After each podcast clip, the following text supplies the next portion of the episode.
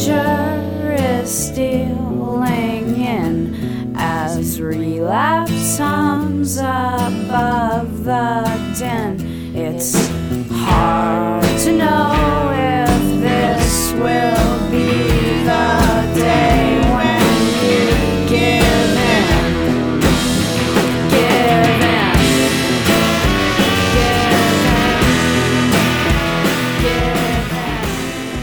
Hello and welcome to episode 318 of the Thinking Poker Podcast. From Baltimore, Maryland, I'm Andrew Brokos, soon to be joined by not one but two great Nates. That's right, our guest today is Nate Silver, whom many of you will probably know as the uh, founder and I guess owner uh, of the 538 started as a blog. It's more maybe a website uh, now. Um, they are known, I guess, for making a variety of uh, statistical predictions and statistical analysis about uh, politics, sports, economics, culture.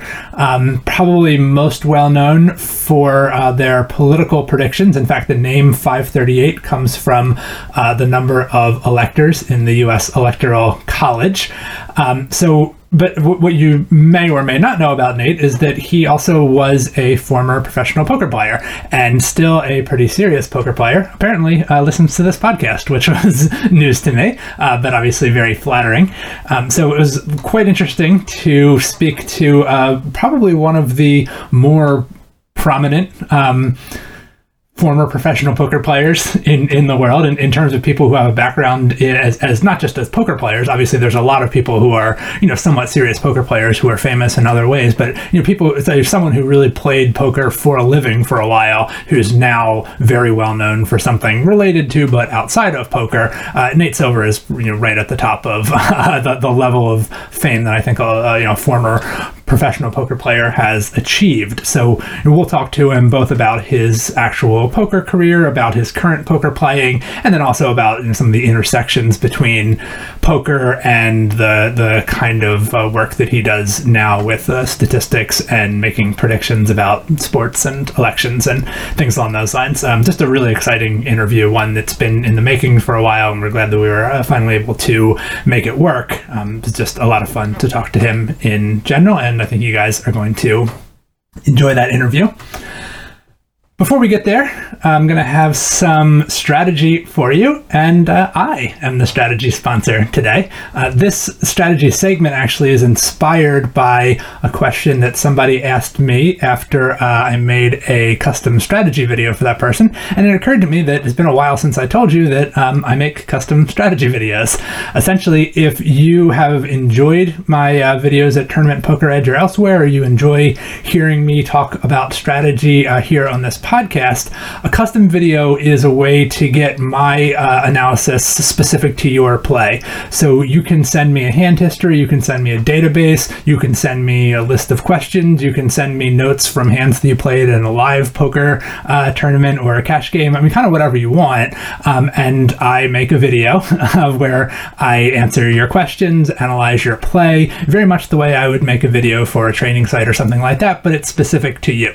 It's uh, 100% about your concerns about hands that you actually played, questions that you asked. Um, so, you know, a nice way of so something that Nate's fond of saying is that there's a lot of good poker training material out there. The the scarce resource really is the time to watch it. Um, you know, basically, every poker training product, maybe not every, but like most of the poker training products out there are a good value in terms of like dollars for what you get for those dollars. The real question is, you know, none of us has time to watch all that stuff, and how do you make the most out of the the time that you have? So this is a way of getting videos that are 100% tailored to your needs and your play.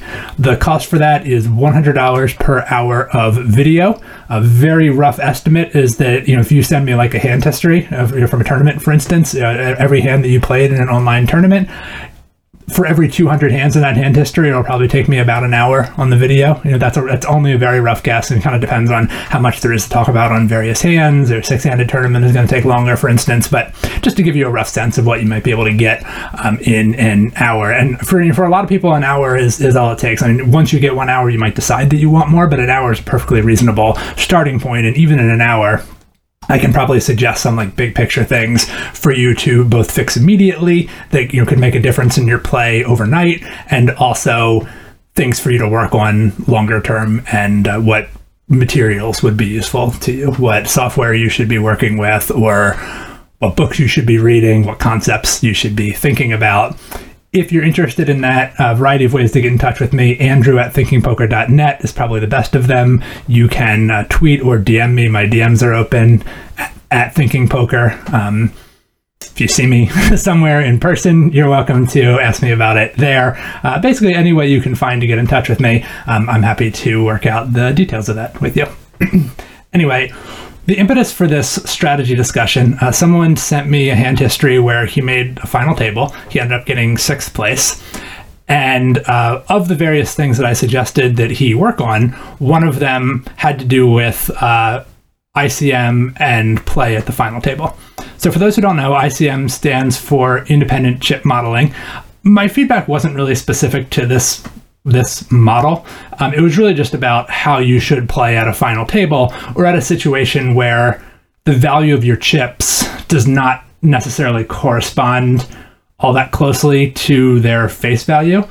Meaning, when you play a cash game, right? Every if you have $500 in chips, that's worth $500, right? You paid $500 for it, you would sell it for $500. Tournaments are more complicated than that. Um, at the beginning of a tournament, you know, you might get 10,000 chips for $500. And so then we might say, okay, well, 10,000 chips are worth $500. And that's roughly true.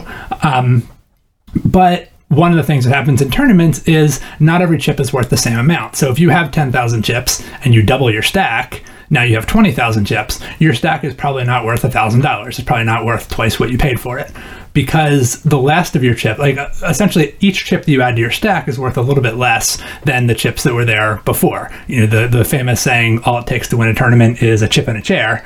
Um, part of what you're paying for when you buy those chips is the chair. And as long as you have a chip, you have a chair. So you know, you, you have a chance of cashing as long as you still have some chips remaining. So not losing the last of your chips is most important. The last of your chips are your most valuable chips in a tournament. So independent chip modeling is kind of like a way of translating the chips that you have in a tournament into their cash value. It's just a model, it's not perfect. It's one way of, of doing it. But there are different stages of a tournament where the divergence between the number of chips that you have and the cash value of your stack um, is, is greater. So one of those points is, is on the bubble, right? If you're short stacked on the bubble, um, doubling up is not worth very much to you. If you have three big blinds and you're on the bubble of a tournament where you're very close to cashing, it could be correct to fold aces. Not just in a satellite, in a regular tournament, it could be correct to fold aces. Because doubling up just doesn't do that. Even if you double up to six big blinds, you're still not likely to do better than a min cash. And the chance of getting eliminated and winning nothing is really bad for you. So if you can literally just fold and guarantee or practically guarantee yourself a min cash, it might not be worth trying to double up, even if you have aces. Uh, it, it, it might not be worth that risk. So that's an example of a time where doubling your chips does not come even close to doubling your equity. The other time that this is really relevant is at the final table or on the final table bubble when you're close to these big payout jumps, the same way you are on the bubble. Right? On the bubble, the difference between not getting anything and getting something like two buy ins. So it's a pretty big jump. At the final table, you also have big jumps from seat to seat. And in these situations, it really pays to be risk averse. Accumulating chips has some value. Right? The more chips you have, the more likely you are to win a big prize but the value isn't linear, meaning doubling your stack does not come anywhere close to doubling the cash value of your chips, and getting eliminated is really, really bad. It's especially bad when there are other players who are shorter than you are. ICM is a really complicated topic. Um, the details do matter if you're trying to play seriously.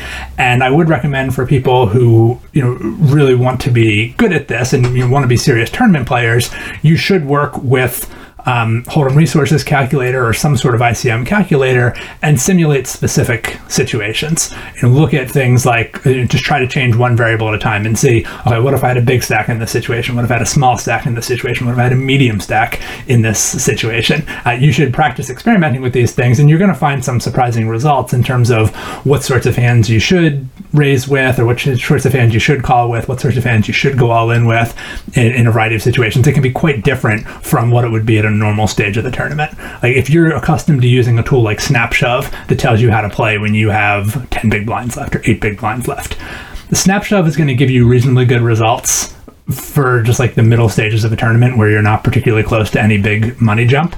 Snap Shove is not going to be very useful uh, for final table play because it's a Snap Shove assumes that your chips have linear value. It's not taking into consideration the value of survival, which is huge at a final table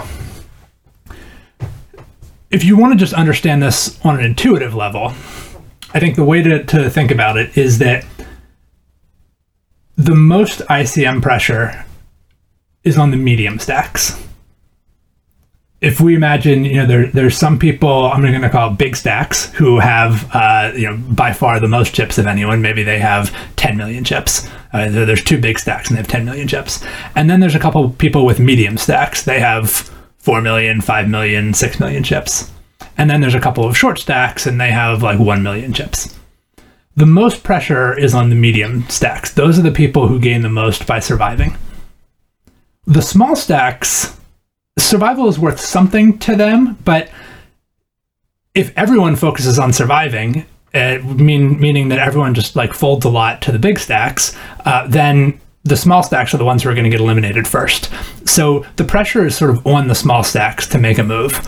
Um, they're they're still they have some interest to try to conserve their chips, but not that much. The small stacks do kind of have to take some risks and try to uh, either double up or or you know get eliminated. Although obviously what they're trying to do is double up. Um, but really the, there's not there's not as much room to bully small stacks like at a final table because the small stacks don't have that that much incentive to be risk averse. The small stacks should be kind of looking for a hand that they can get all in with and uh, try to accumulate some chips so that they're no longer a small stack.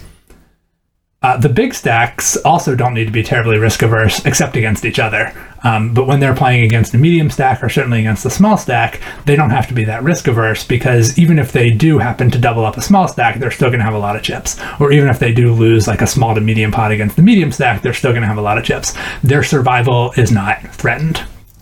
Um, so those players are typically the ones doing the uh, doing the stealing or doing the bullying. They're taking advantage of the fact that everyone else is supposed to be sort of risk averse and supposed to be doing a lot of folding at this stage of the tournament. Where the pressure really sits is on the medium stacks, the people in, in our example who have 4 million, 5 million, 6 million chips. If there's nine people at a final table and you're in like fifth place, it's a pretty big disaster for you to end up getting ninth when there's still four people who have shorter stacks than you are. I mean, it's possible to play correctly and have that happen, but you should be trying pretty hard to avoid that situation. And that means not getting all in, especially not before the flop, not getting all in against somebody who covers you. Like, you really need to be a big favorite to justify putting all your chips in the pot. Um, getting all in with like pocket kings versus ace queen in that situation uh, when you're when the player with ace queen covers you is typically bad. Um, even though you're a favorite it's not really that great. Like if ace queen raises and you go all in, your preference really be for ace queen to fold. Usually, I mean the details matter here, but like often your preference would be for ace queen to fold in that situation. Uh, taking the thirty percent chance of getting eliminated is not worth the seventy percent chance of winning a larger pot. Because winning a larger pot, you know, maybe it means you get third place instead of fifth place, but getting eliminated means you get ninth place instead of fifth place, and that's really bad. So as long as there's stacks that are shorter than you, especially stacks that are significantly shorter than than you, you really have to be quite risk averse. It doesn't mean you're folding kings pre-flop, but uh, I I'm just kind of giving you an extreme example of like the kind of situation that you're you're trying to avoid. It does mean that like you do have to fold a lot of hands pre-flop, um, and you have to fold a lot of hands after the flop as well if your opponent plays back at you. So you have to be really careful about just not putting yourself in that spot in the first place. Um, you know, you don't want to be calling all in with ace king, which means if you get ace king, maybe you should just be going all in with it and maximizing your fold equity rather than making a small raise and trying to encourage people to, to shove on you, for instance. Again, details matter, your stack size matters. I'm just giving you like very rough examples. Um, after the flop, you should be doing a lot less continuation betting than usual because check raising becomes a lot more profitable for your opponent. There's a lot more hands you're going to have to fold to a check raise. You're also not going to be able to do as much bluffing on later streets because you don't want to take the risks that, that are involved there. So you just don't want to put as much money in the pot. Before the flop, you're reluctant to put money in the pot. After the flop, you're reluctant to put money in the pot. Mostly when you have a medium stack, you just want to be waiting for one of two things to happen.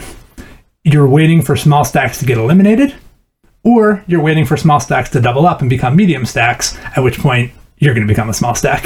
Um, that's not what you're hoping is going to happen, but it might happen. And you're not really going to be playing that many pots when you're a medium stack.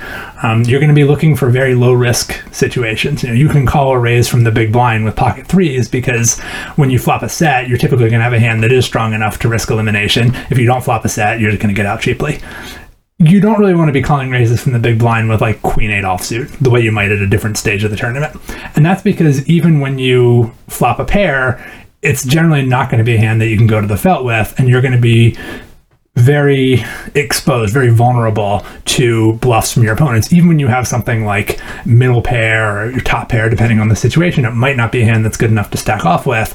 And if your opponent knows that he can put that kind of pressure on you and, and run some big bluffs, you're going to end up folding eventually. And it's usually better for you to just get out early so that at least you're just getting a small pot stolen from you rather than a, a big pot stolen from you that's the basic concept that I explained in this uh, custom video that I made for this person.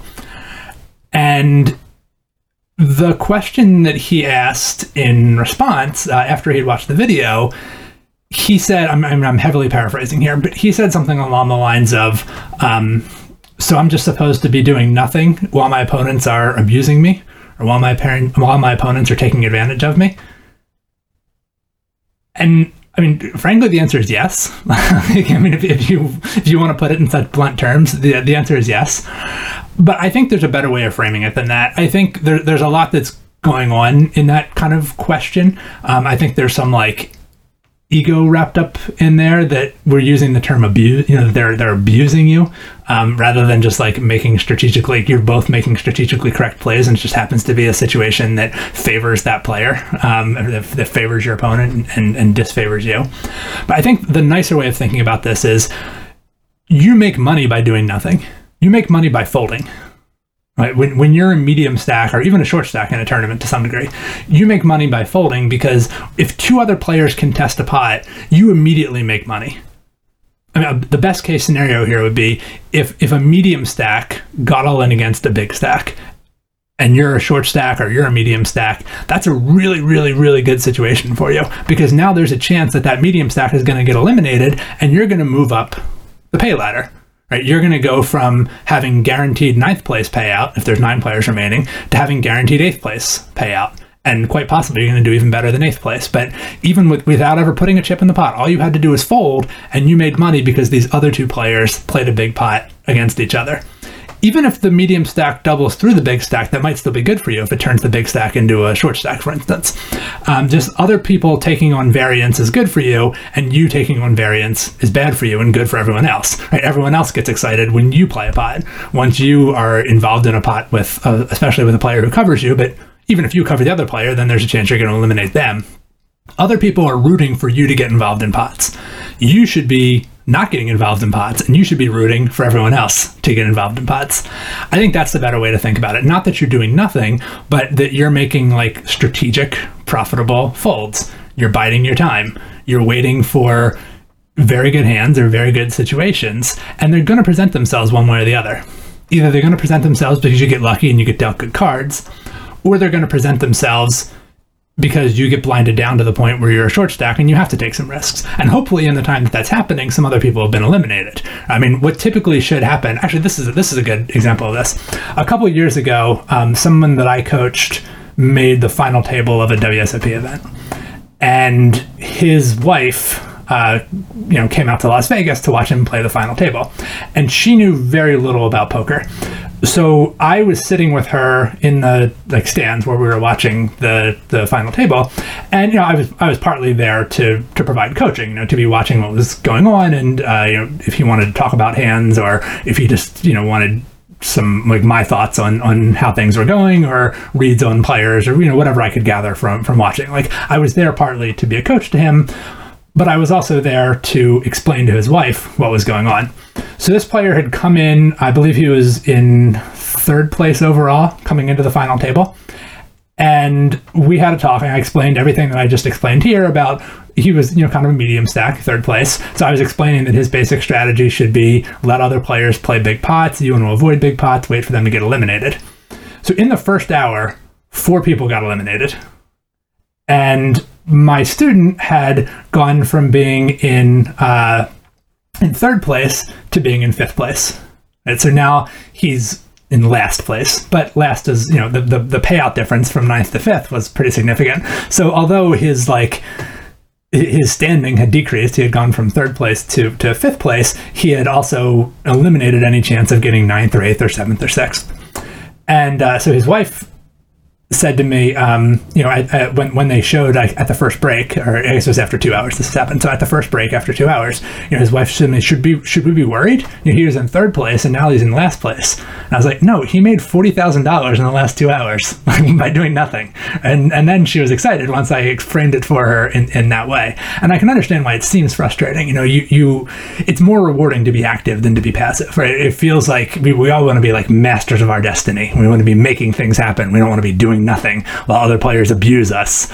Um, but but the truth is that's how you make money at a, at a final table unless you're if you're one of the big stacks or just you know if, if you have a, an opportunity to, to put pressure on someone who you cover go for it but you want to be avoiding situations where you might potentially lose a large pot and I think that you want to think about that as an opportunity. You want to you want to think of it in terms of you're making money by folding rather than um, you're you're getting abused. Uh, I mean, yeah, to some extent, I guess you could you could say that you are that when people are taking advantage of you or, or pressuring you or whatever. Um, but that's just a feature of the situation. They get to do that. There's nothing. There's no better strategy for you than letting them do that in small pots, right? The only alternative is that you get abused in big pots, right? That you you decide to get stubborn before the flop and you defend your big blind, you get stubborn on the flop and you call with bottom pair, and eventually you end up folding because you're not going to stack off with bottom pair. So like maybe that's maybe your ego feels assuaged by that that you feel like you like put up a fight. But i mean you really just played straight into that player's hands. He won a bigger pot from you than he would have if you had just folded pre-flop. So you want to make sure that you're not bringing your knife to a gunfight. Like if you're going to get involved in a pot you need uh, like good ammunition to um, to get involved. And mostly you just want to get out of the way and let your opponents steal cheap pots from you. Because the alternative is either that they steal big pots or that you risk getting eliminated in last place when you could have just waited and, and moved several spots up the um, up the payout jump. Now, of course, by taking those risks, you do also increase your chances of winning first place, but that's not usually a good trade off in a tournament. Um, there's, there's more like ego talk involved here. Sometimes you hear these people being like, I'm not playing to ladder up, I'm playing to win. I mean, if you're if you really if truly what you care about is winning more than money i guess i shouldn't have said it in that patronizing voice um, if what you care about like I guess that's that's that's the question you need to ask yourself. Do you care more about winning than about maximizing your EV? Because the way to maximize your EV is not to play to win, typically. Again, there are details matter, there are different situations, but typically the way that you maximize your EV is not by playing to win. Uh, you want to be playing to ladder once you're at the, the final table. There's a penalty for winning. The way David Sklansky explains this, I think makes sense. If you were at a cash game and you won all the chips, you would win all the money if you're in a tournament and you win all the chips, you don't get all the money. That means there's a penalty for winning all the chips. Right? You can you can win significant money in a tournament despite losing all of your chips, and that's not true in a cash game. So you should care a lot less about accumulating all the chips in a tournament than you do, or, yeah, than, than, than, you would in a cash game. In, in, a cash game, the chips would have linear value. In a tournament, your survival has value, and um, most stages of the tournament, we can kind of ignore that, even though it's always true. It's not that significant of an effect earlier in the tournament, but on the bubble or at a final table, it is a significant effect. And you have to leave your ego aside if you care about maximizing your EV. Um, you have to leave your ego aside and bide your time and make diligent, disciplined folds. Right, I'm going to uh, not turn you over because I'll be there too, but we're going to go uh, bring in the Nates. And I'll just remind you one more time if you are interested in custom videos or any kind of coaching, you can find more information at thinkingpoker.net slash coaching. You can contact me, Andrew at Thinking Poker. You can uh, tweet or DM me at Thinking Poker on Twitter. Enjoy the interview.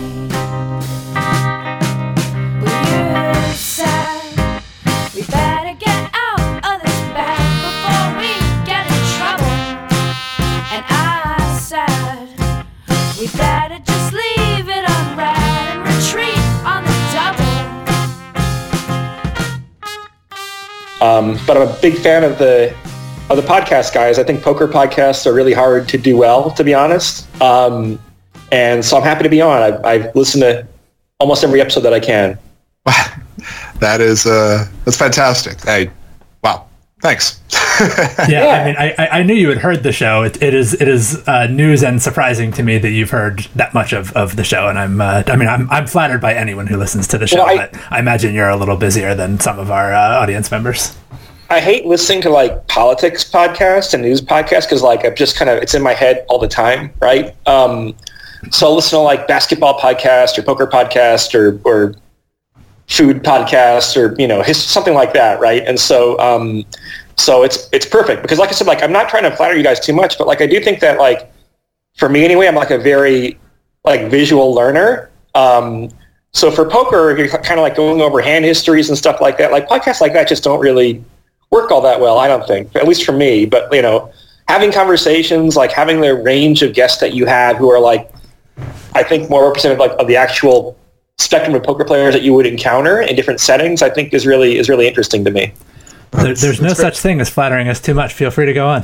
I, it, it's interesting. I, I, I think of what we do as like very, very, very broadly analogous to what you do, where we sit down and, and let, we said like, let's make a podcast that's actually about poker, like what it actually is, not the same podcast that everybody else is making. Yeah. Whereas you sat down and you said like, wait a minute, this is all terrible. People say this is analysis, but like there are obvious things you could do that would make this legitimate analysis. Um, so uh, you know, broadly, I think we're we're sort of up to the same thing. What is the Thinking Poker podcast of basketball? Um, I mean, there's there's actually a podcast called Thinking Basketball, which I've also been on. Interestingly, That answers that question.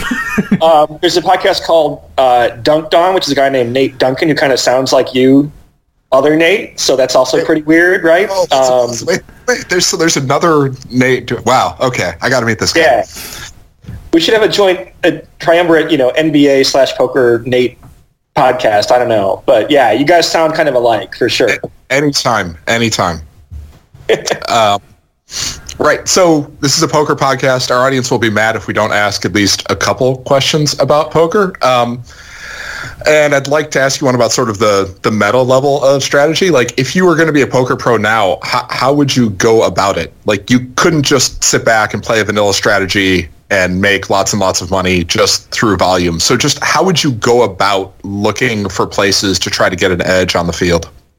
So I'm um, I've tried to. So I actually played poker um, professionally for a couple of years in the mid aughts, um, and I was a online limit hold'em pro, and like am probably pretty good. Um, you know, beat the party 15, 30 through 100, 200 limit games, and then kind of after the not Black Friday but the UIGEA, um, it kind of dried up. Right, I think it was like being a little bit tilty. I think limit was getting a lot tougher, right? But also like taking a lot of the action players out of the field made a big difference. Um, but so now I'm actually kind of um, trying to play poker more regularly, which might mean, um, you know, I tell myself it should be like one poker weekend a month. It, it turns out to be one every three months or so, given um, time of year that I'm in. Um, but I am more and more trying to play like a fairly explicit GTO style.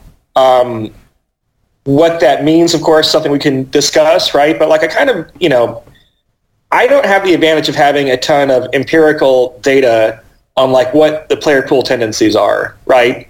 Um, I mean, you can make some guesses. Probably people might fold a little bit too much on the river in some games I play in, especially in tournaments, for example. Um, you know, there are some things you can maybe infer, but like but I'm probably better off kind of assuming that I have to have a strategy that can work against opponents who may play differently than I might expect. And so, um, so more and more, I'm trying to like, you know, train myself. I'm using the DTO app, I guess. Um, you know, I look at various coaching stuff, and I try to be um, try to be pretty good about, you know, for example.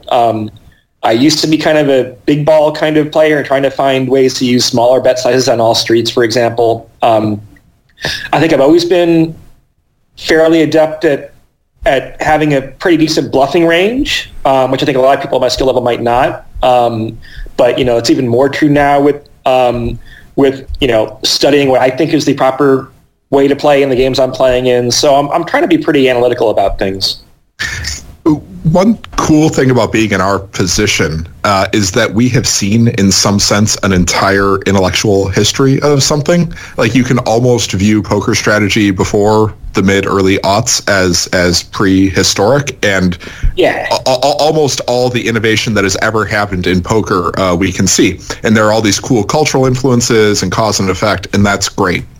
Um, if you had to like like like what are the big uh, Copernican revolutions in your mind in in poker? Two that get mentioned a lot are so three betting before the flop and you know maybe calling more out of the big blind. Are, are there things that you see as milestones in the intellectual history of poker that are maybe underrated from your perspective?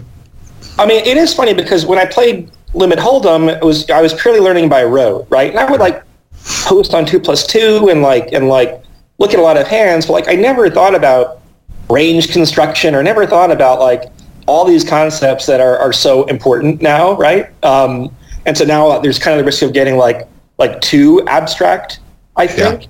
Yeah. Um, but you know, I mean, to me, the fundamental notion is like having a, a obviously it's fundamental. It seems like having a mixed strategy, right? Um, I think one thing people miss a little bit if they're using solvers, which again, I kind of dabble, in, I'm not an expert, right? Um, or using GTO apps is, um, I think those apps try to get you to play perfectly when actually a lot of it is that, hey, in a great number of situations, you can play um, a hand in several different ways and they're roughly equally good, right? Um, as long as you're maintaining some type of balance over the long run. Um, so to me, in some ways, it's like actually pretty um, a enlightening and b it feels kind of freeing you know what i mean? Um, mm-hmm. i don't have to worry about like okay well i felt like i didn't want to check raise this particular flop with um, with middle pair and a, and a gut shot right? Um, but i probably should some of the time and you don't necessarily stress out about like playing a hand perfectly you know what i mean? Um, i do wish some of the apps like would tell you kind of okay here are things that clearly are not anywhere close to equilibrium so either you screwed up or um, you better have like a good exploitative strategy, right? Um, mm-hmm.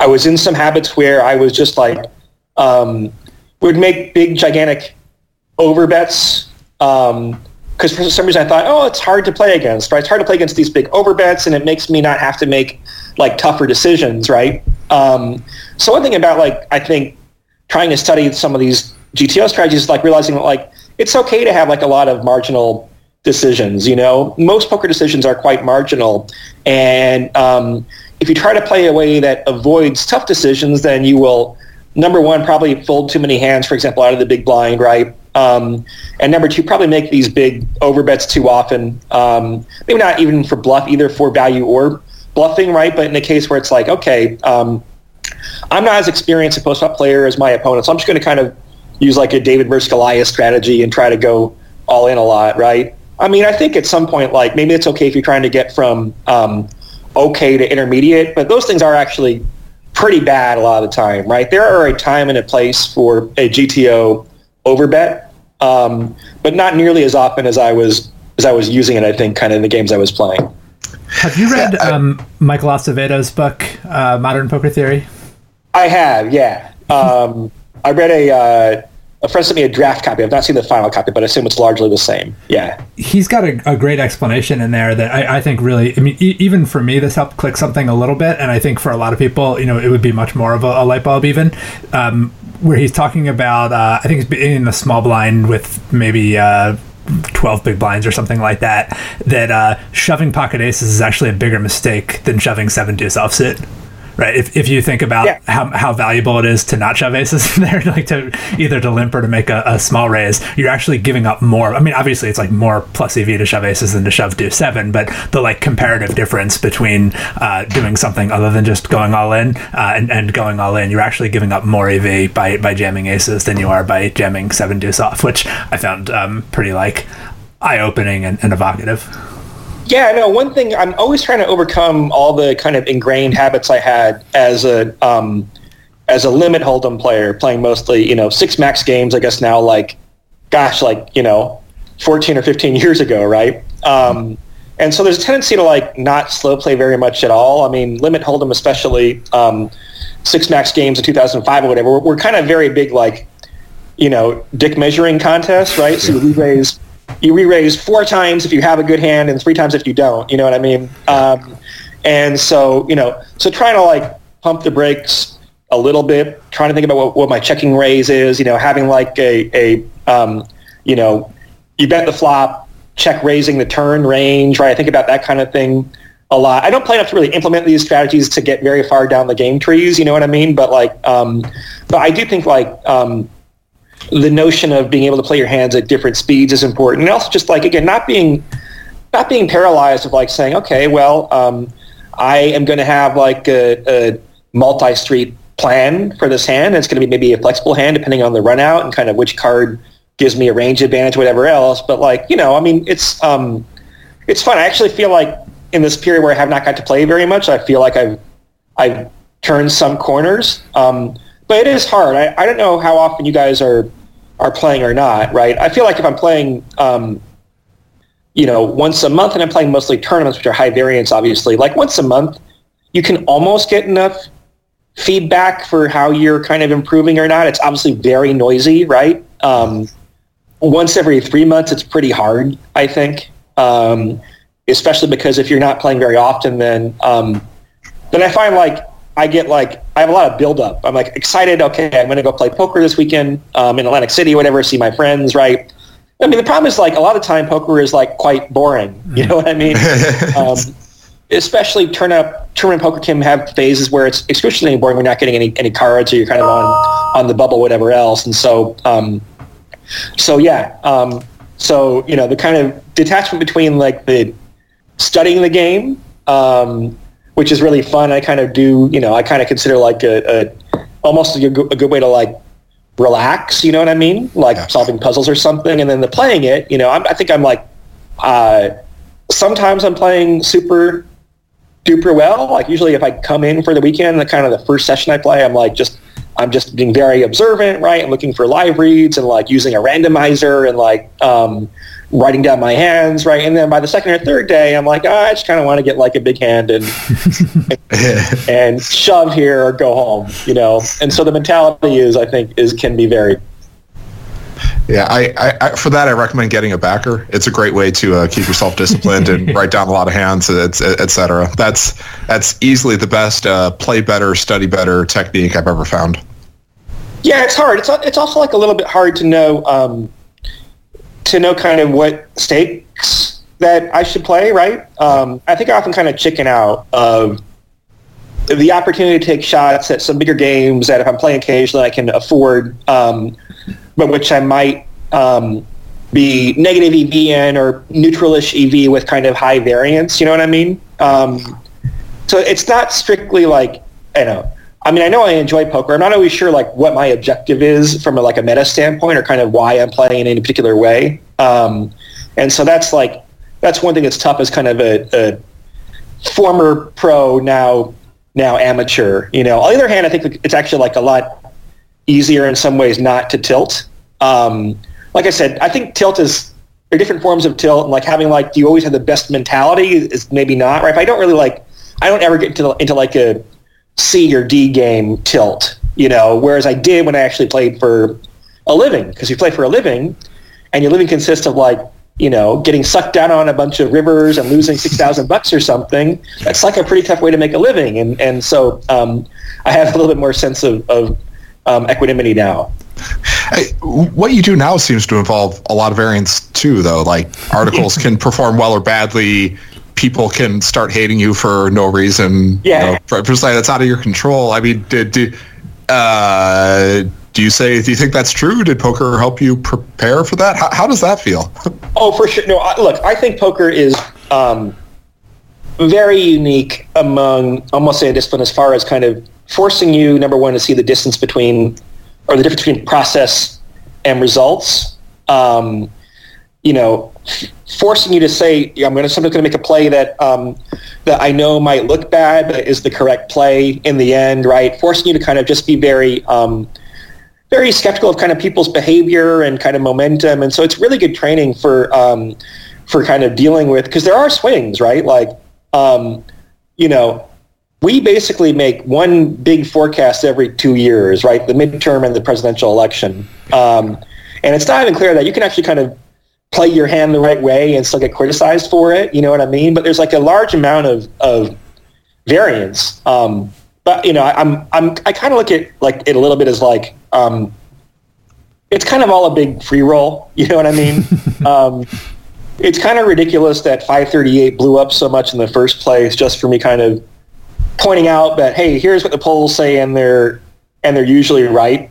Um, I think it was frustrating when in 2016 um, we said, hey, people are way overconfident here. If you model this carefully, then then Clinton is not that heavy a favorite. But like, but you know, it's not like I haven't experienced both um, both sides of that, and I do kind of um, I do kind of directly analogize it to like making a deep run in the main event or something, right? Where you kind of you're judged in like a very small number of hands um, that people watching um, may not have the same context that you have. Um, that an expert might feel very differently about kind of how you played your hands um, versus an amateur might. Um, and you kind of go through life being um, maybe a little bit misunderstood, but at the same time, you would much, much, much rather make that deep run than not. You know, I think every p- person would, and so um, so I think I'm kind of fortunate to be in in the position I am. But you know, I always also tell myself like, okay, there is a world um, outside of politics. I mean, like like I have more friends who are involved in poker than politics, just because like I don't I want to like I don't know I want to hedge against um, politics because who knows like one more forecast that's perceived to be bad or I just get burned out. I mean, it's um, it's something which I look at as a career, and I actually enjoy like the modeling part of it itself is pretty interesting. Um, but I'm not like really a political junkie, which I think kind of helps me sometimes to um, to avoid getting too wrapped up in things. So this ties into something else I wanted to. Sorry, Andrew, do you, do you want to go next? No, Uh, God. Uh, this ties into something else I wanted to ask you about, um, which is like your learning style. Uh, and it sounds like you know lots and lots and lots about certain aspects of politics and other stuff you keep yourself uh, conversant with.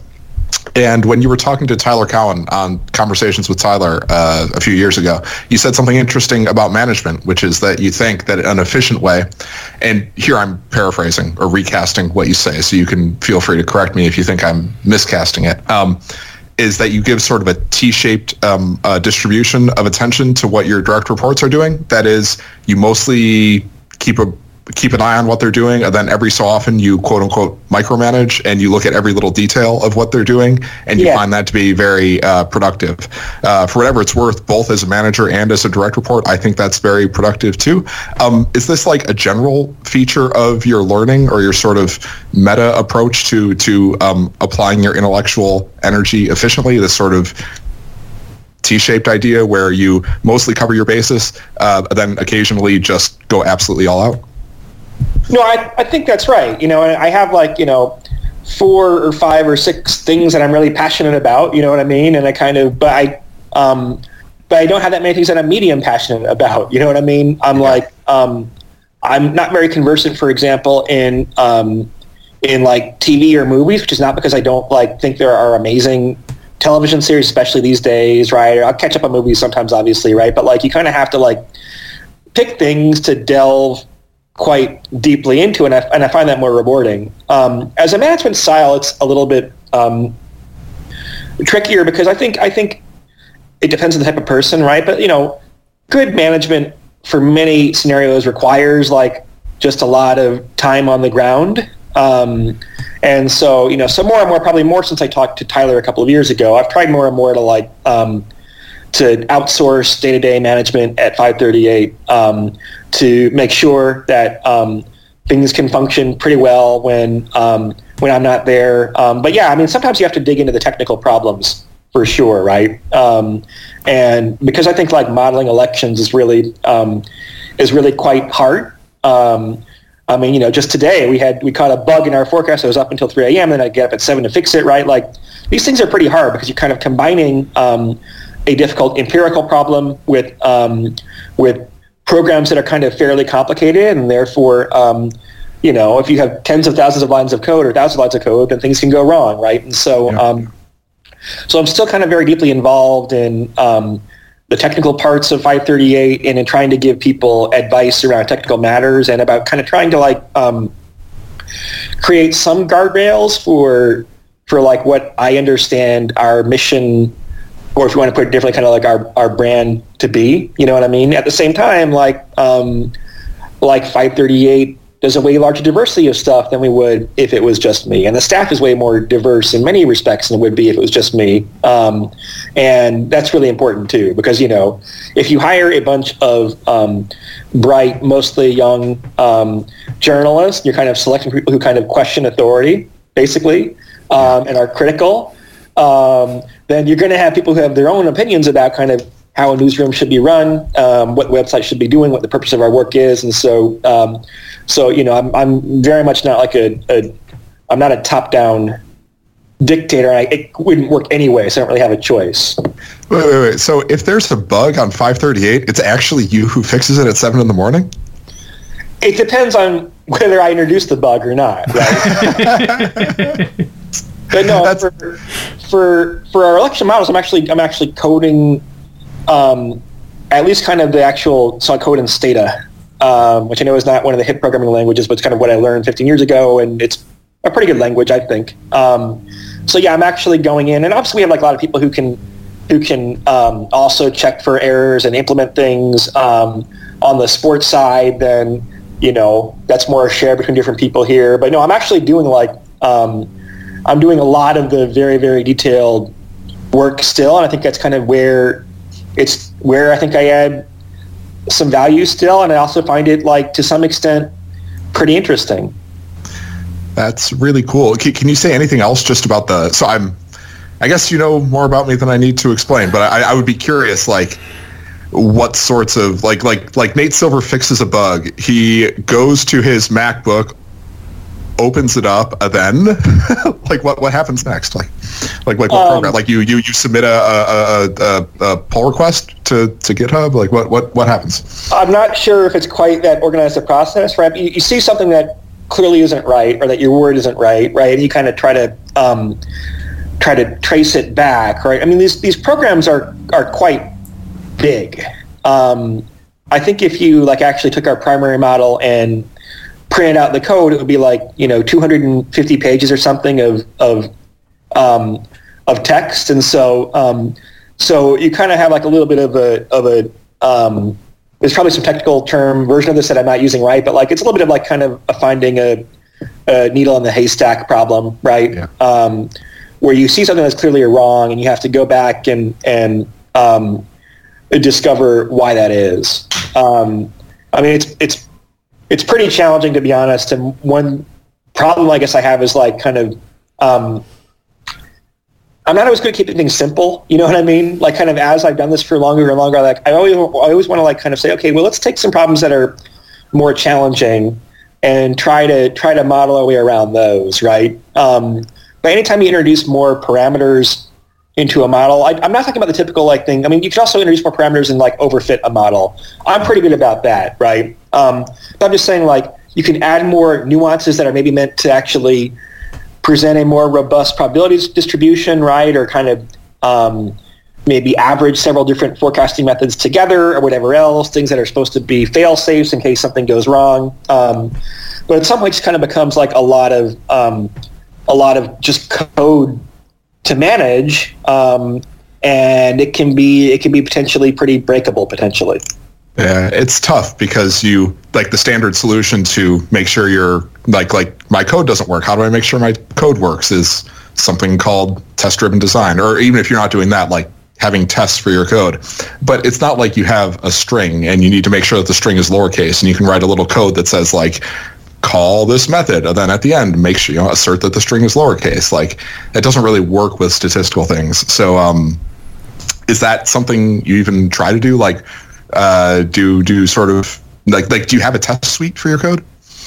No, I mean the thing is like I am kind of like a, a um, I'm very self-taught Yeah. when it comes to programming. Right, I've never taken like a computer science class, um, and so you know, so yeah, I don't even know what like a test suite is per se. Right, I know how to program, um, do files and stata. I think I'm a reasonably elegant coder, although it's taken like a fair amount of time. Um, I'm like usually able to figure out um, some fairly creative workarounds if the first approach I'm having isn't working. Um, you know, but then I'm I'm sending whatever code I have, either uploading it or sending on Slack usually, and then people who are like actual kind of programmer programmers are the people who are kind of taking care of steps from there. Um, so so yeah. That is interesting. I'm sure you have a que- questions, Andrew, and I've been monopolizing things so far, so I should, I should uh, pass the baton. I, I'd be curious just to talk a little bit, just like your your background in poker. I mean, h- how you got started in it, both um, just how, how it came onto your radar at all. Like if you remember the, the first time that you played poker, and then also you know why it was something that you wanted to do for a living. Um, so the first time I played seriously, and I actually, you know, I come from a family where like my grandma was like a good um, gin rummy player and a good bridge player. Um, and she was very competitive, right? That if you showed her your hand, right, you weren't concealing your hand, then she would take advantage of that and tell you, you gotta, you know, you know, just for your own advice, right? I can see your hand, right? But I'm not going to tell you again. Um, but the first time I really played poker was, um, so I, um, I did high school debate um, at East Lansing High School, and I taught for a couple of years at debate camp in the summers. Um, Which camp did you teach at? so um, I taught at uh, at Michigan State. I think it was called the Spartan Debate Institute. Yeah, I'm, I'm, I'm wearing my Boston Debate League hoodie as we Oh, speak. cool. Yeah, I mean, one thing, by the way, about like poker tournaments specifically, they do kind of remind me a lot of um, of debate tournaments, right? And kind of the process of like when, you know, when you kind of get maybe um, past the money, right, and kind of the room starts cleaning out of people, but like kind of the pressure build. Anyway, it, that's something I like. Um, But um, but you know, at night at debate camps, then um, my um, my former debate coach, a guy named Will Repko, um, was into poker. Um, tried to um, teach me a little bit also, but there was a nightly game. It was actually um, uh, seven card stud high low with a declare and no qualifier. Um, which is a fun game, but also a game where if you have like even like um, even a little bit of poker sense, then you can actually make pretty decent money. Yeah. You know what I mean? Yeah, Uh, the- It's easy the- to make big mistakes in that game if you don't know what you're the, I think the Sklansky line on that game is that it's great. Hello? There are only yeah, well, it's an amazing poker game, wonderful, very skillful, etc. But there are two problems. First, the best players have too big of an edge, and second, it would be extremely easy for for uh, collusion just to uh, absolutely crush the game. But go on. No, I think so. I think there was not collusion, but like there were people who were who were pretty bad, right? Yeah. Um, and I remember like making like I want to say like three or four hundred bucks playing at night. Um, these are all college kids, right? And so you know, and when you're a college kid, then like making three or four hundred bucks on the side. Um, I'm not sure what the debate camp salary was. It was probably not bad for a college kid, but not good in an objective sense, right? Um, you know, that really added to my income, and that was nice. But I remember like the day when debate camp ended, um, a couple of us decided to go to like I think it was called like the Soaring Eagle or something, Indian Casino in Mount Pleasant, Michigan, um, and played um, Hold'em for the first time. I'm pretty sure it was like maybe one two uh, or two four limit hold Hold'em, like the smallest game they spread, maybe one two, right? Um, and I just had no idea what I was doing. Got my kind of ass kicked, um, and just felt really bad about it. Like I basically lost all the money that I had made playing poker um, with the other debate campers, and like uh, you know had to borrow money from my friend, which just kind of I just kind of hate having to do that kind of thing, right? And so, you know, that kind of um, put a damper on my poker plans for a while. But that was like, so, um, so I'm 42. That was like 1998, roughly, um, which was, I guess, kind of in the rounders poker boom. Um, and then five years later, kind of the moneymaker poker boom happened. Um, I was working as a consultant. I had a friend at work um, who said, "Hey, I want to start a, a home game." Um, and being very competitive, he's going to start in a few weeks or something, right? I don't know if it's at home or at a bar or something. Um, and being very competitive, I started kind of playing um, online to sharpen up for um, for this game. First, I played like on Yahoo Poker, where um, where it was free, right? And I kind of realized, like, I think now, like, poker doesn't work if there's not if there's not money involved, or at least some agreed upon um, reason to kind of concentrate and play as though it were money on the line. E- ego can work, but yeah, Ego can work, but like, but Yahoo Poker was not, I think, improving my skills very much. Yeah. Um, but there was some site, I think it was Pacific Poker. I'm pretty sure it was Pacific Poker that like offered kind of 25 bucks, um, or maybe 100 bucks even, right? No strings attached. You could just kind of log in, enter your info, right? And if you play enough hands, you can keep the money. Um, and so, um, so I, I did that, um, and um, actually ran with that first 100 bucks for quite a while, but eventually, um, eventually busted it, and then like kind of deposited like another 50 bucks or something on my own. Um, and like a lot of poker players, kind of, I'm sure I just ran really well at first, right? I never, you know, losing that first hundred bucks was the um, actually and that and the Mount Pleasant casino thing were the only two times I've ever been like kind of down for my lifetime in poker, right? Um, you know, Pacific Poker was also like people were really bad. Um, I remember like I actually kind of created like a um, I went to Kinko's and printed out like a color coded hand chart that showed like the all in equity of hands um, nine ways or whatever, which is like not actually um, approximation for the equity you might realize. Um, but just kind of trying to play vaguely tight um, in this kind of terrible user interface, very slow site where it made people very kind of tilty, right? I remember like being back at my parents for Christmas one time and like, um, you know, was drinking like some some whiskey or whatever, and every 10 minutes you get a good hand and play it and just kind of play straightforwardly and you would, you know, wind up making quite a bit of money that way. It's hard to it's hard to explain, even though I'm sure it did run really well. It's hard to explain like just how bad um, the average Pacific poker, poker regular was, all the way up to like 1530 limit hold'em. Um, eventually, though, I discovered um, party poker. I um, mostly focused on um, six max games and kind of um, evolved my way into a strategy that I think was pretty decent, where basically like um, people I think were taught to play way too tightly in limit hold'em, especially if they're playing six max or or you know, especially the game's not full, you know, four max or something, right? So people just kind of like um, fold too often, not be aggressive enough. So I kind of adapted the style of people at the time that was like very loose aggressive. I think it's actually probably pretty close to um, pretty close to um, like a not sophisticated version of like how a computer would play, but like in terms of having like the right basic frequencies, you know what I mean? Um, playing a lot of hands, raising a lot. Um, bluffing is weird, limit hold my kind of, you know, but there is an element for occasionally bluffing or kind of over, representing your hand in, in different ways. Um, so, um, so I think by kind of like just playing a proper aggression level and, and um, having had even that little bit of poker experience before the um, moneymaker boom, I mean, those two things plus running well um, helped me to, um, to make a living playing poker um, for a couple of years. Were you game theory aware at that time? I mean, it sounds like you were using some mathematical principles and, and intuition to to model your play, but were you thinking explicitly about game theory at all? Was that on your radar? No, I mean, I was learning entirely. I mean, I should have been, right? Um, but I think I was learning like entirely by rote. You know what I mean? Um, I would use Poker Tracker and say, okay, well, okay, actually, I can play um, the six-five suited under the gun, six-handed is marginal. I can play it if I feel like it, that kind of thing. Um, I would post a lot of hands on two plus two and talk about those with people.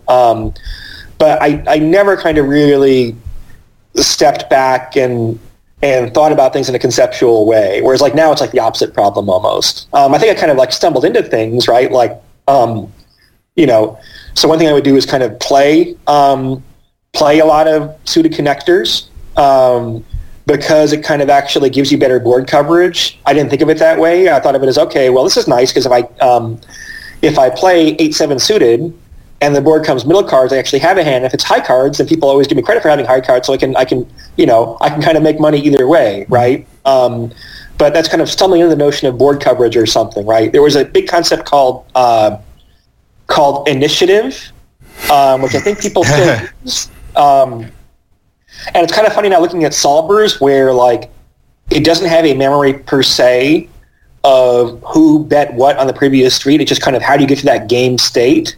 Um, and so they're kind of very, very sloppy concepts that kind of maybe kind of scratched a little bit at the surface of um, of more modern poker theory, but was a long way away from it.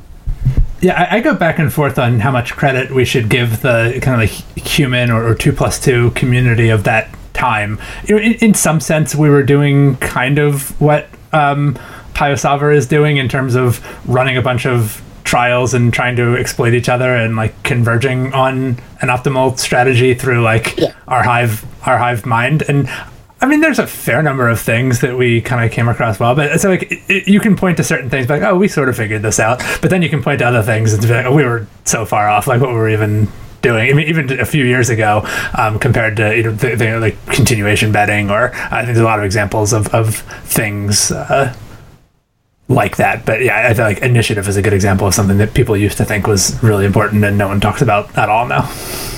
Yeah, I'm one of those people who thinks that it's probably a debate in the community, right? I'm one of those people who thinks that if you were to take um, any somewhat studious um, two five pro, so they're a pro like a regular, right, and put them in like um, a poker game from 12 years ago or 15 years ago, that they would be one of the best players in the world, right? Obviously, that person um, you know, play other players would catch up, I guess, eventually. But like, I do think like the theory has evolved um, evolved a lot. And I kind of, I've never wanted to go back and kind of looked up my old two plus two plus because I'm sure I just said stuff that was like just so, just so wrong. mm-hmm. You know, I mean, it is kind of amazing you didn't have someone who was like just leaps and bounds beyond maybe Tom Dwan or someone I don't know, right? But who was just kind of leaps and bounds beyond um, the competition.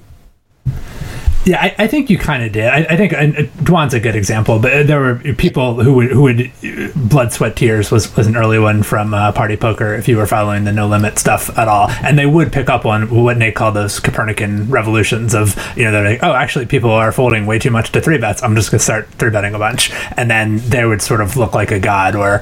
Um, with uh, Mahatma with the overbetting, uh, you know, playing playing heads up, overbetting rivers, and the people were like overfolding to those, and people were capping their ranges too much. And I, I, think maybe he was kind of game theory informed in that sense of like recognizing when people had capped ranges that just like overbetting a polarized range was a good way to take advantage of that. But I think there were people who who glommed onto those things quickly, and they did become the kind of like legends of their uh, of their time as a result of that one. I guess I'm kind of channeling Ed Miller here with this. Uh, you know, every gambler yeah. has like one good insight, and they just milk it until it like stops working.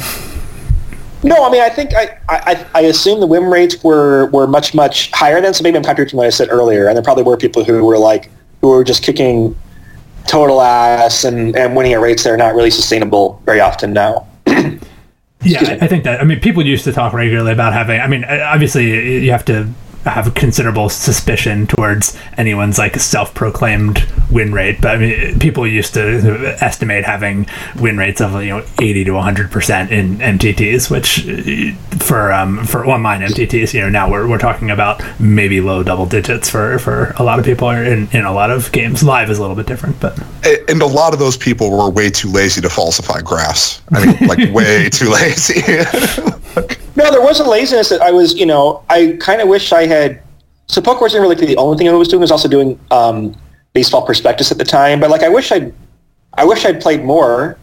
You know, for some people, reason I just assumed that okay, here's this um, this ATM that with high variance, I can just kind of in an hour pull a couple hundred bucks from this ATM on average every time I want, right? And there's no particular reason to like play all that many hands now. I mean, it was so naive, right? If I had known that like um, especially the boom for like kind of mid to high stakes limit hold'em was going to um, dissolve pretty fast. I mean, I would have played like I would have played twice as much, even though it's a grind, and been twice as disciplined about about playing when I was attentive and not distracted with other things, and I wish I'd done more of that. Yeah.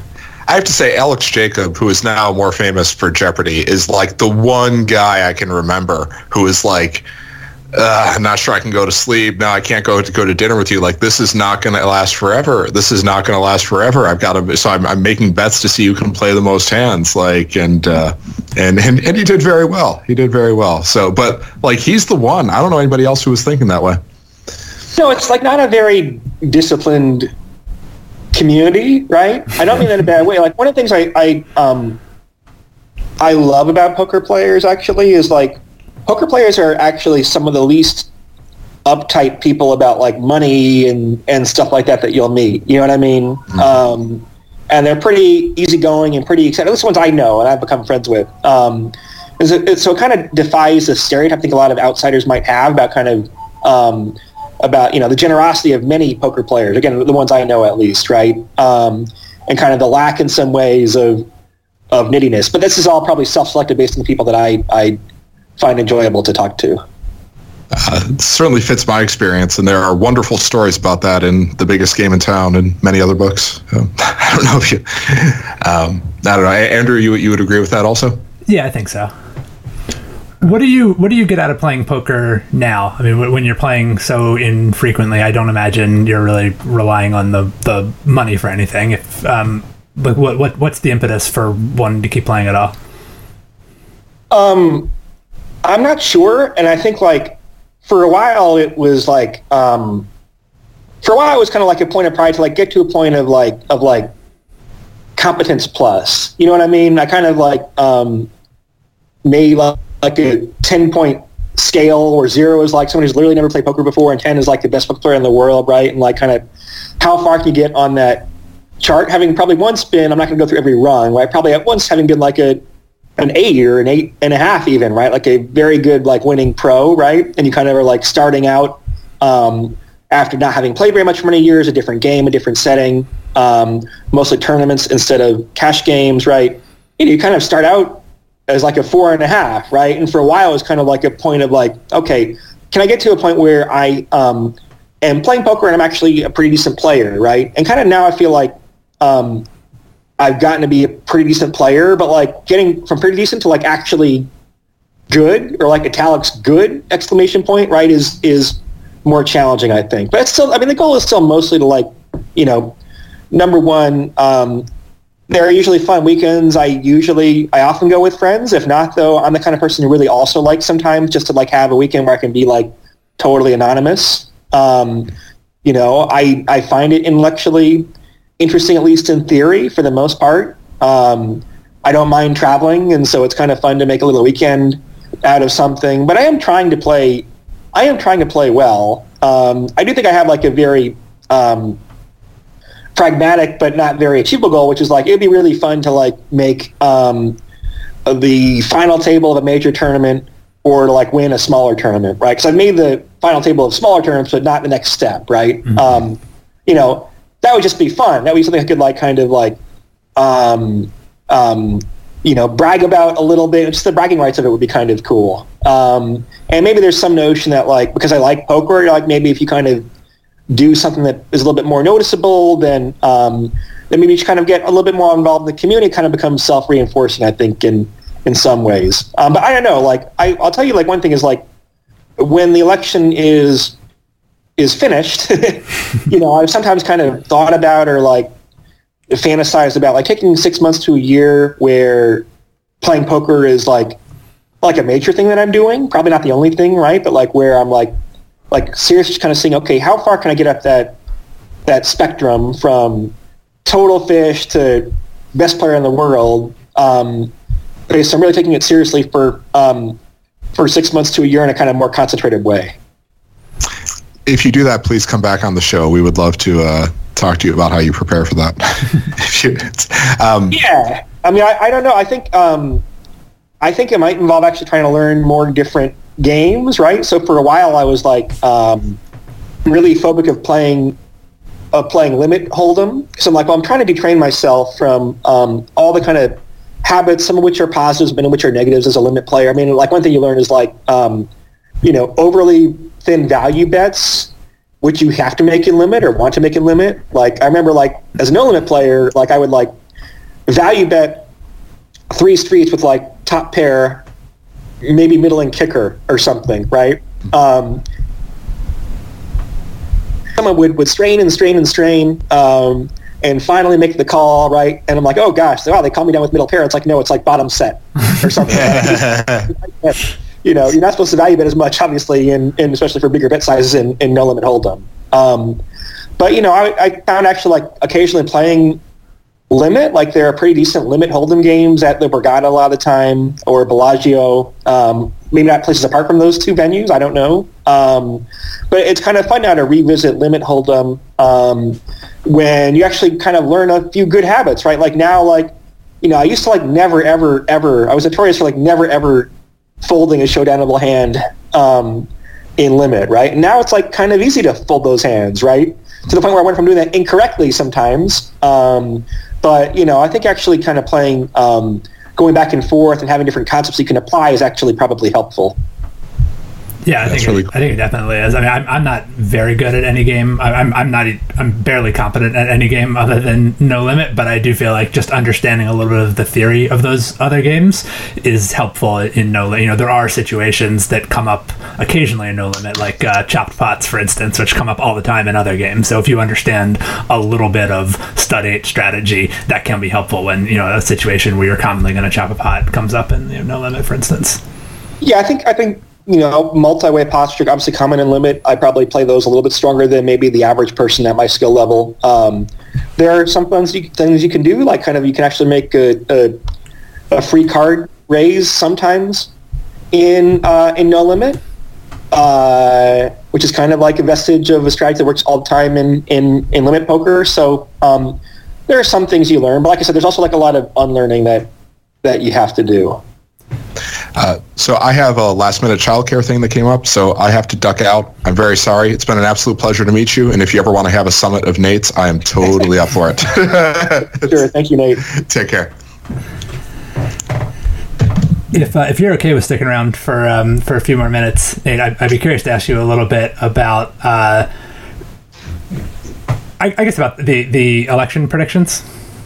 Yeah, for sure, of course what I mean, so you, like we we talked in the beginning of the interview about uh, variance or like different ways that, that you could run bad. Um, with like the the the 2016 presidential election, obviously 538 gave a higher probability to Trump winning than than other places. But you know, I think a lot of people are like it seems like the, the conventional wisdom sort of is just that like people the the the prediction experts, uh, I think, including 538, kind of got it wrong. Like, do, do you think that your number was off, or do you think that you just ran bad?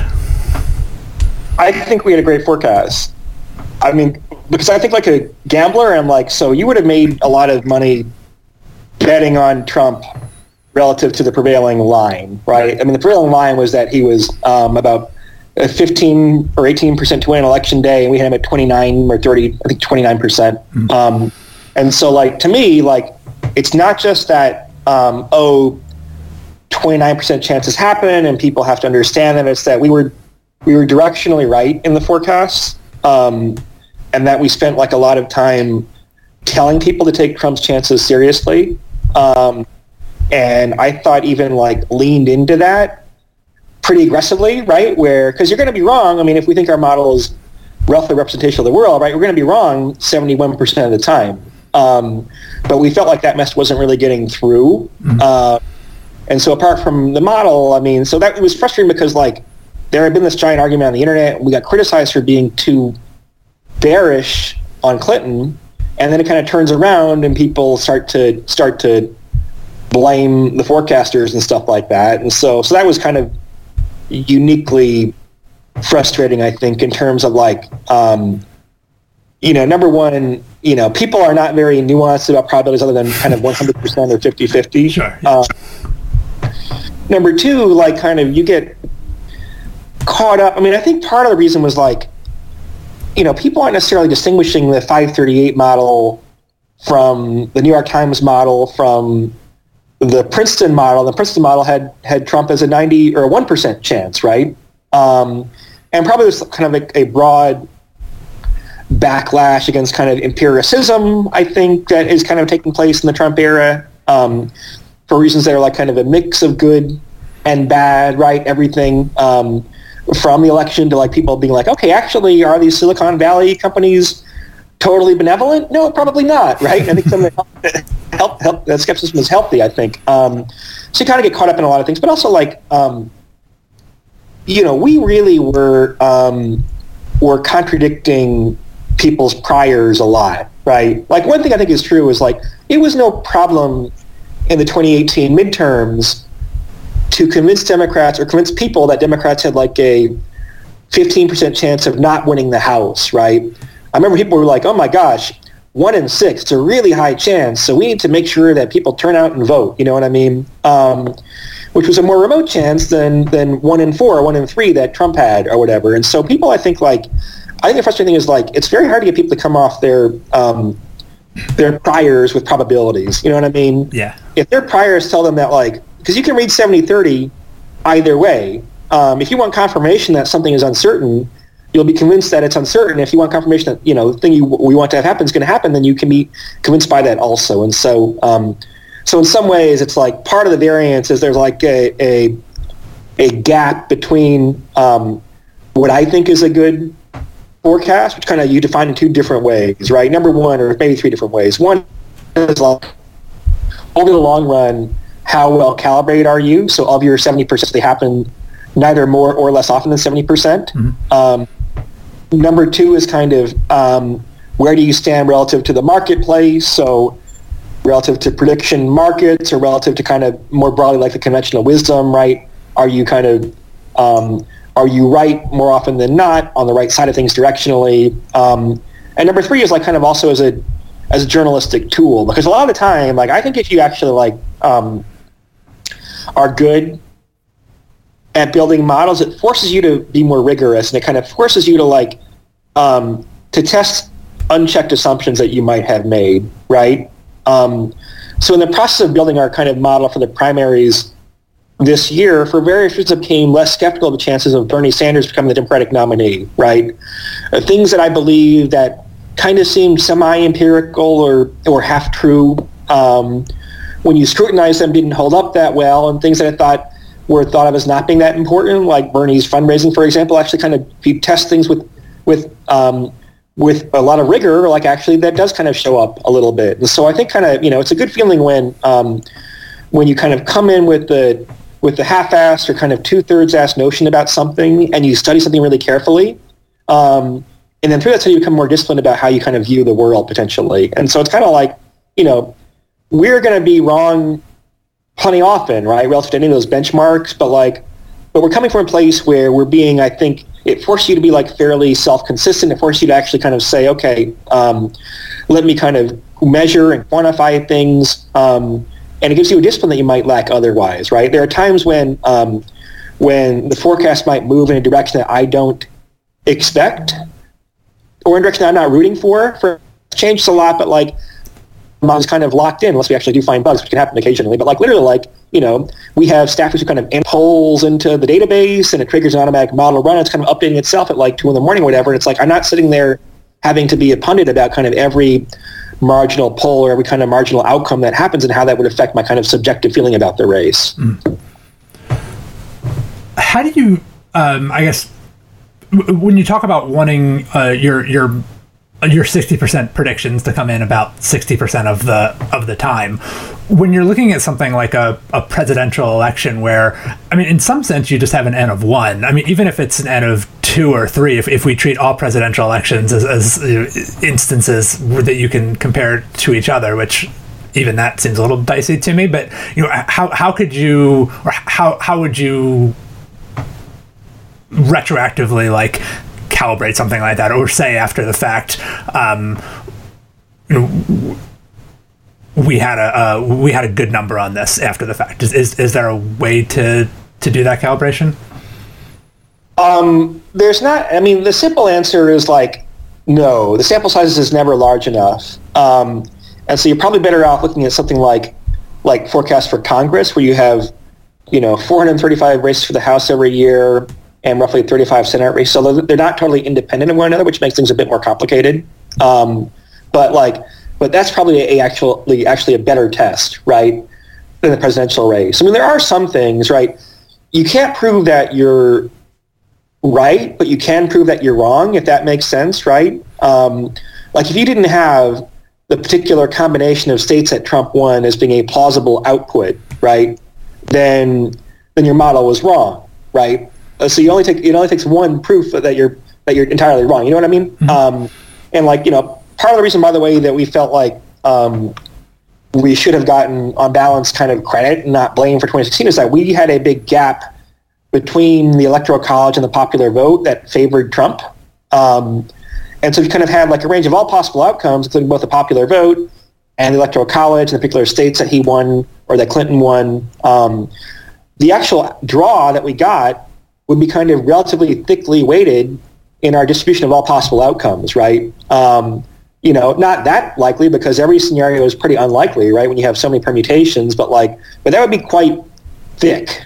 Um, whereas for some people might be thin, and so I mean, actually, you know, if you're Bayesian about it, actually, then kind of you can learn more than you would think based on on a few forecasts. Um, but you know, but yeah, I mean, the short answer is one I gave originally, which is like, which is like, no, I mean, I kind of live with this frustration of like, of like knowing that. Um, that I'll never really be able to kind of prove one way or another whether kind of presidential forecasts are, are good. I can prove they're bad if we screw up in certain ways, mm-hmm. right? But I can't prove that they're good, which I think is like part of why I'm attracted to um, things like sports too, where there's like there's actually like much larger sample sizes, right? Um, or congressional elections where like you can actually kind of be like truly empirical. You know what I mean? You can like, okay, I can kind of say definitively that this is how much that fundraising matters in races for Congress, right? Um, you have enough data to prove that. Whereas like you have in a presidential race, like someone like Bloomberg come in, um, and there's just like literally, I mean, he's an extreme case no matter what, right? So it's maybe not the best example. Um, but you know, you spend a lot of time dealing with um, with edge cases, and you know, the skills in trying to trying to infer in a robust way what the entire distribution would look like if you had like a very large sample size. Um, that's where kind of some of the, I guess, I don't know if you want to call it art. I feel like that's a, a term that people kind of um, think involves subjectivity, which it doesn't exactly, but it does involve judgment. It does involve like um, often the judgment's about like, okay, I can fit a model that um, fits the, dat- the past data more rigidly, but it may actually not perform as well out of sample, right? Um, and so you have to make kind of like a lot of, of educated guesses and working on other types of problems is, is quite helpful for that, right? Ranging from sports models where the data is just a lot better um, to probably in some ways like like poker too, I think. Yeah, I was going to say that the that frustration of never being able to know for sure. I mean, I guess even getting the negative confirmation is is useful, but that it's so familiar from poker, especially in, in a pre-solver era where you really, you know, you bluff and your opponent calls. Does that mean it was a bad bluff? Does that mean that he happened to have, you know, a hand that he was never folding, but he would have folded some other part of his range? Like you just, you never you never know. Or if he if he does fold, or you know, if you fold to his bet, you never know whether he had it or you know what his distribution of hands would have been. Even if you ask him if he had it, you don't know if he's telling the truth. He's not necessarily self aware about his own range, even if he like told you that that's a good folded. You know, given what his range would be in that situation, you know, you yeah. there's there's there's so many unknowns there, and I think that's like part of what the the appeal of uh, game theory solver is for me is even though it doesn't give you an exact answer because there's still you want to be taking certain exploitative things or reads or whatever into consideration but it's at least some kind of firm foundation where you can look and say okay, in the absence of reads this was good or i hope i had a hell of a read or else this is going to be bad. Uh, i think that like that, that just rang very true for me. That that uh, desire yeah. for certainty when you're when you're dealing with uh, when you have something at stake on these uh, uncertain outcomes, or even after the fact, you, you can't. It's hard to know whether you you know approached it the right way.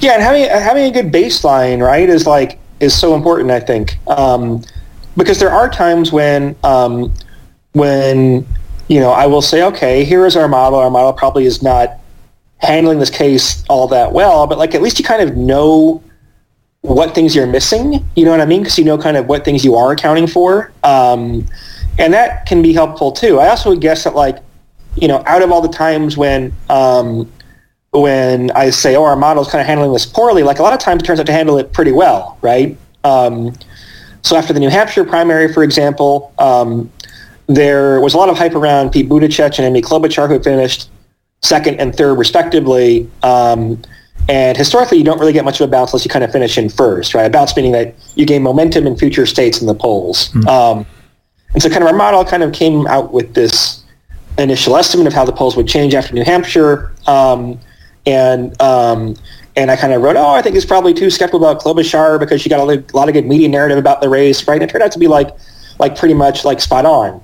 There are also cases where our model was not thinking that Michael Bloomberg could somehow emerge out of the chaos the first couple of states doing as well as he is, and so you definitely get some things that are wrong too. But like, um, but you know, people I think are way too willing to like um, to trust not their subjective judgment, but like in the edge cases where um, where things are difficult, you know, your intuition um, is not necessarily going to help you. You know what I mean? Um, and like just like like a lot of what I do is like kind of fighting against. I think people's intuition. You know, one intuition that people have like very strongly is that when a candidate is rising in the polls, that they tend to continue to rise. Um, and it's basically not true. It's basically a random walk. Um, but it's like kind of very, very hard to get people to, to accept that.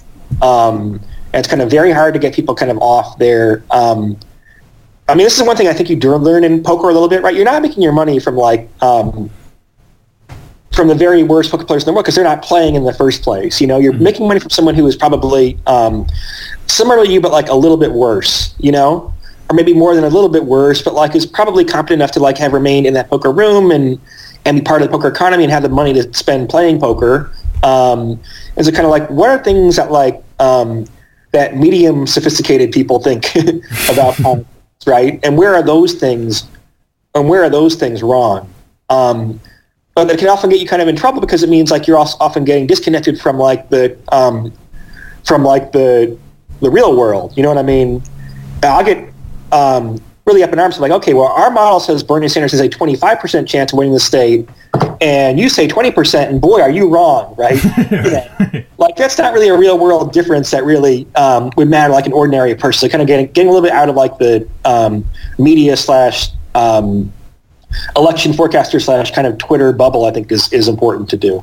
Yeah, I remember you got kind of a uh, a, a wrist slap from the New York Times, didn't you? Because you were trying to get uh, other pundits to like bet with you on their uh, on their predictions. Yeah, I tried to get Joe Scarborough to actually bet money for charity. He said that the election was a toss-up between Romney and Obama. I'm like, okay, I'm happy to kind of bet you 50-50. I'll bet 2,000 bucks for charity. He's like, no, I don't, I don't want to do that. I said, how, said, how about 4,000 bucks instead, right? But like, yeah, there's like, um, there's not like a lot of tolerance for gambling, or there was not at the New York Times really, nor at my current employer, which is ultimately ABC News and the Walt Disney Corporation. Um, on the sports side, um, there is more tolerance now for explicit reference to gambling, which I think is kind of kind of helpful. Um, but yeah, look, I mean, um, you know, there's not a ton of um, accountability. I think obviously for people who are who are um, political pundits, so to speak. And one other thing we do is like we actually kind of write um, write numbers down. You know what I mean? And people can interpret those or misinterpret those as they wish.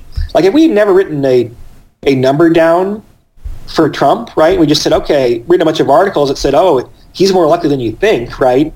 Um, then we might be held as geniuses. You know what I mean? Yeah. Um, and so it's kind of like anytime someone's willing to like make a prediction and use disclosure, um, there should be more of a bias toward rewarding people for that. You know what I mean? Which is true for like political candidates too. I feel like if um, if Donald Trump doesn't disclose his tax returns or or Bernie Sanders or Mike Bloomberg don't disclose their medical records or whatever else, right? I think people should probably actually assume that it's like actually quite bad what they're hiding. You know what Right, I mean? right. Um, and people don't adjust for that enough. Or if you, the flip side is like, okay, if you see like there is some raid, you know, all the Sony corporation's emails are unearthed, right?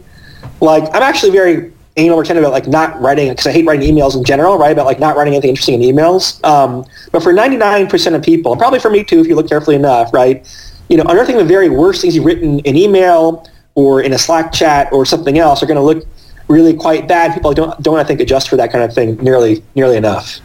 No, I, I have this hope. Like in general, I'm I'm very like pro privacy or you're concerned about um, the various developments in, in like loss of, uh, of privacy. But I, I do have this hope that uh, that in the future everybody's like online behavior is going to become like public knowledge. It's just like will be will be inevitable that we can't keep that in the bag and i think it's going to make it hard. Like when everyone can see what everyone is like google searching or what kind of pornography they're watching or whatever it's going to be a lot harder for people to be as as judgmental as they as they currently are.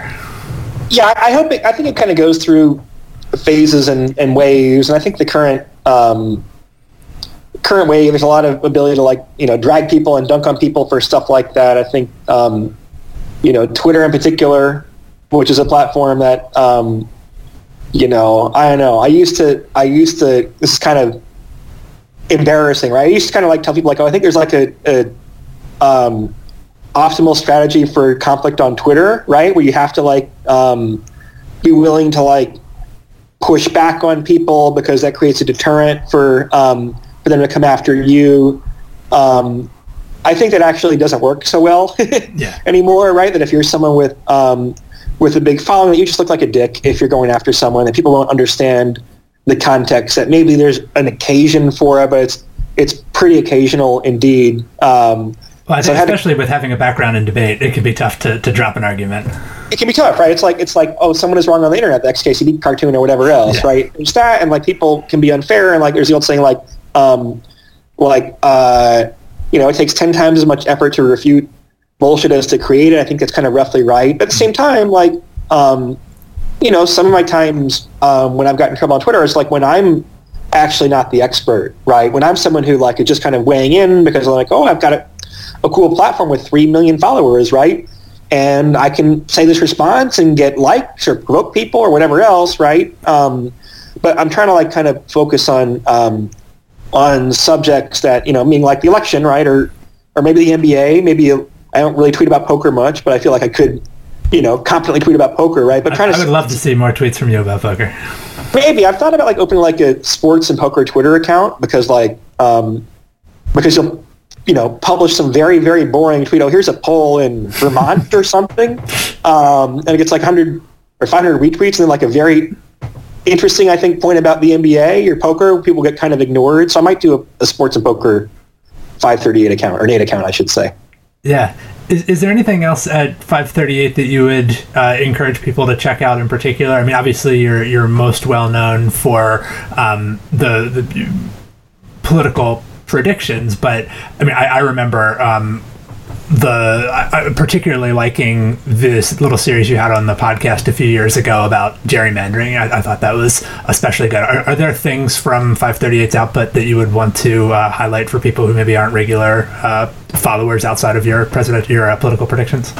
Yeah, if you're a fan of the Thinking Poker podcast, I think you would probably like the 538 podcast. It's very similar in the sense that like we're trying to um, trying to just flesh out difficult ideas in in real time. Um, and like I wouldn't have thought that our podcast would have worked, right? We didn't have a podcast at first, but like people kind of it's kind of fun to say, okay, here are these things that are big and complex and intimidating, but we're trying to like wrap our heads around them the same way that you are, and here's kind of what it looks like from our point of view. I think that's that's really I enjoy the podcast. Um, we also have a series now about the primary system and how it came to be, um, because it is a very strange system that other countries mostly don't have. So I would encourage people to check out check out that series. Um, and we have sports stuff too. I mean, I worked um, spent a lot of my summer working on a NBA player evaluation system called Raptor, um, which we think is pretty cool. It's actually um, actually beat Vegas so far, which I know enough to know it may not do that in the long run, um, but it's still kind of it's still kind of fun to track it.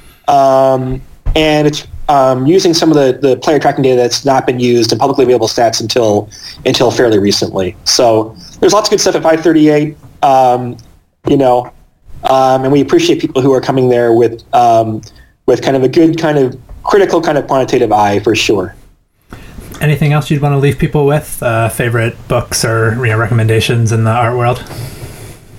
Um, no, I think it's pretty much it. Um, you know, it's uh, actually one of the problems with like having poker as one of your kind of recreational tools. Like it uses the same part of my brain that like my regular work does. You know what I mean? so it can leave you kind of feeling um, maybe kind of you know I'll have a poker weekend, go to Atlantic City or something like be like I feel like I've worked for like, like Right. straight days, right? Even though I took this three day weekend to play poker and like eat steak or whatever, and so it's it's um, you know, but um, but no, I mean I you know I uh, I hope we have poker players reading the site. I mean I find that I found there's like um, no group people I like I more reliably get along with or understand the people who play poker. It's kind of very close to the mentality um, that I'm trying to take at 538. At the same time, we have like a lot of wonderful journalists who approach the world from many different ways. And one of the fun things about working in a newsroom is that you can take different viewpoints that kind of coalesce on big problems, um, like the election, for example. Um,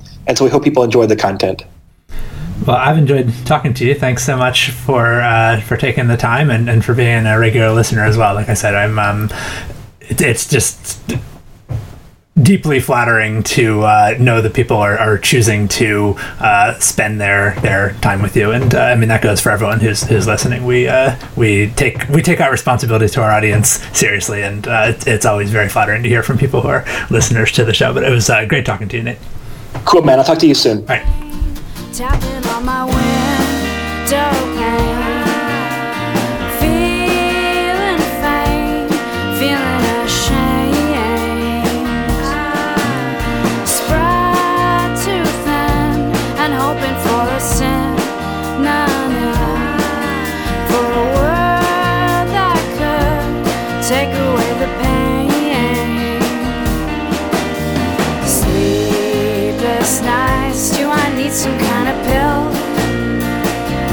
the devotion of a Carmelite, the fair passage of a bill, and who will sign us into law.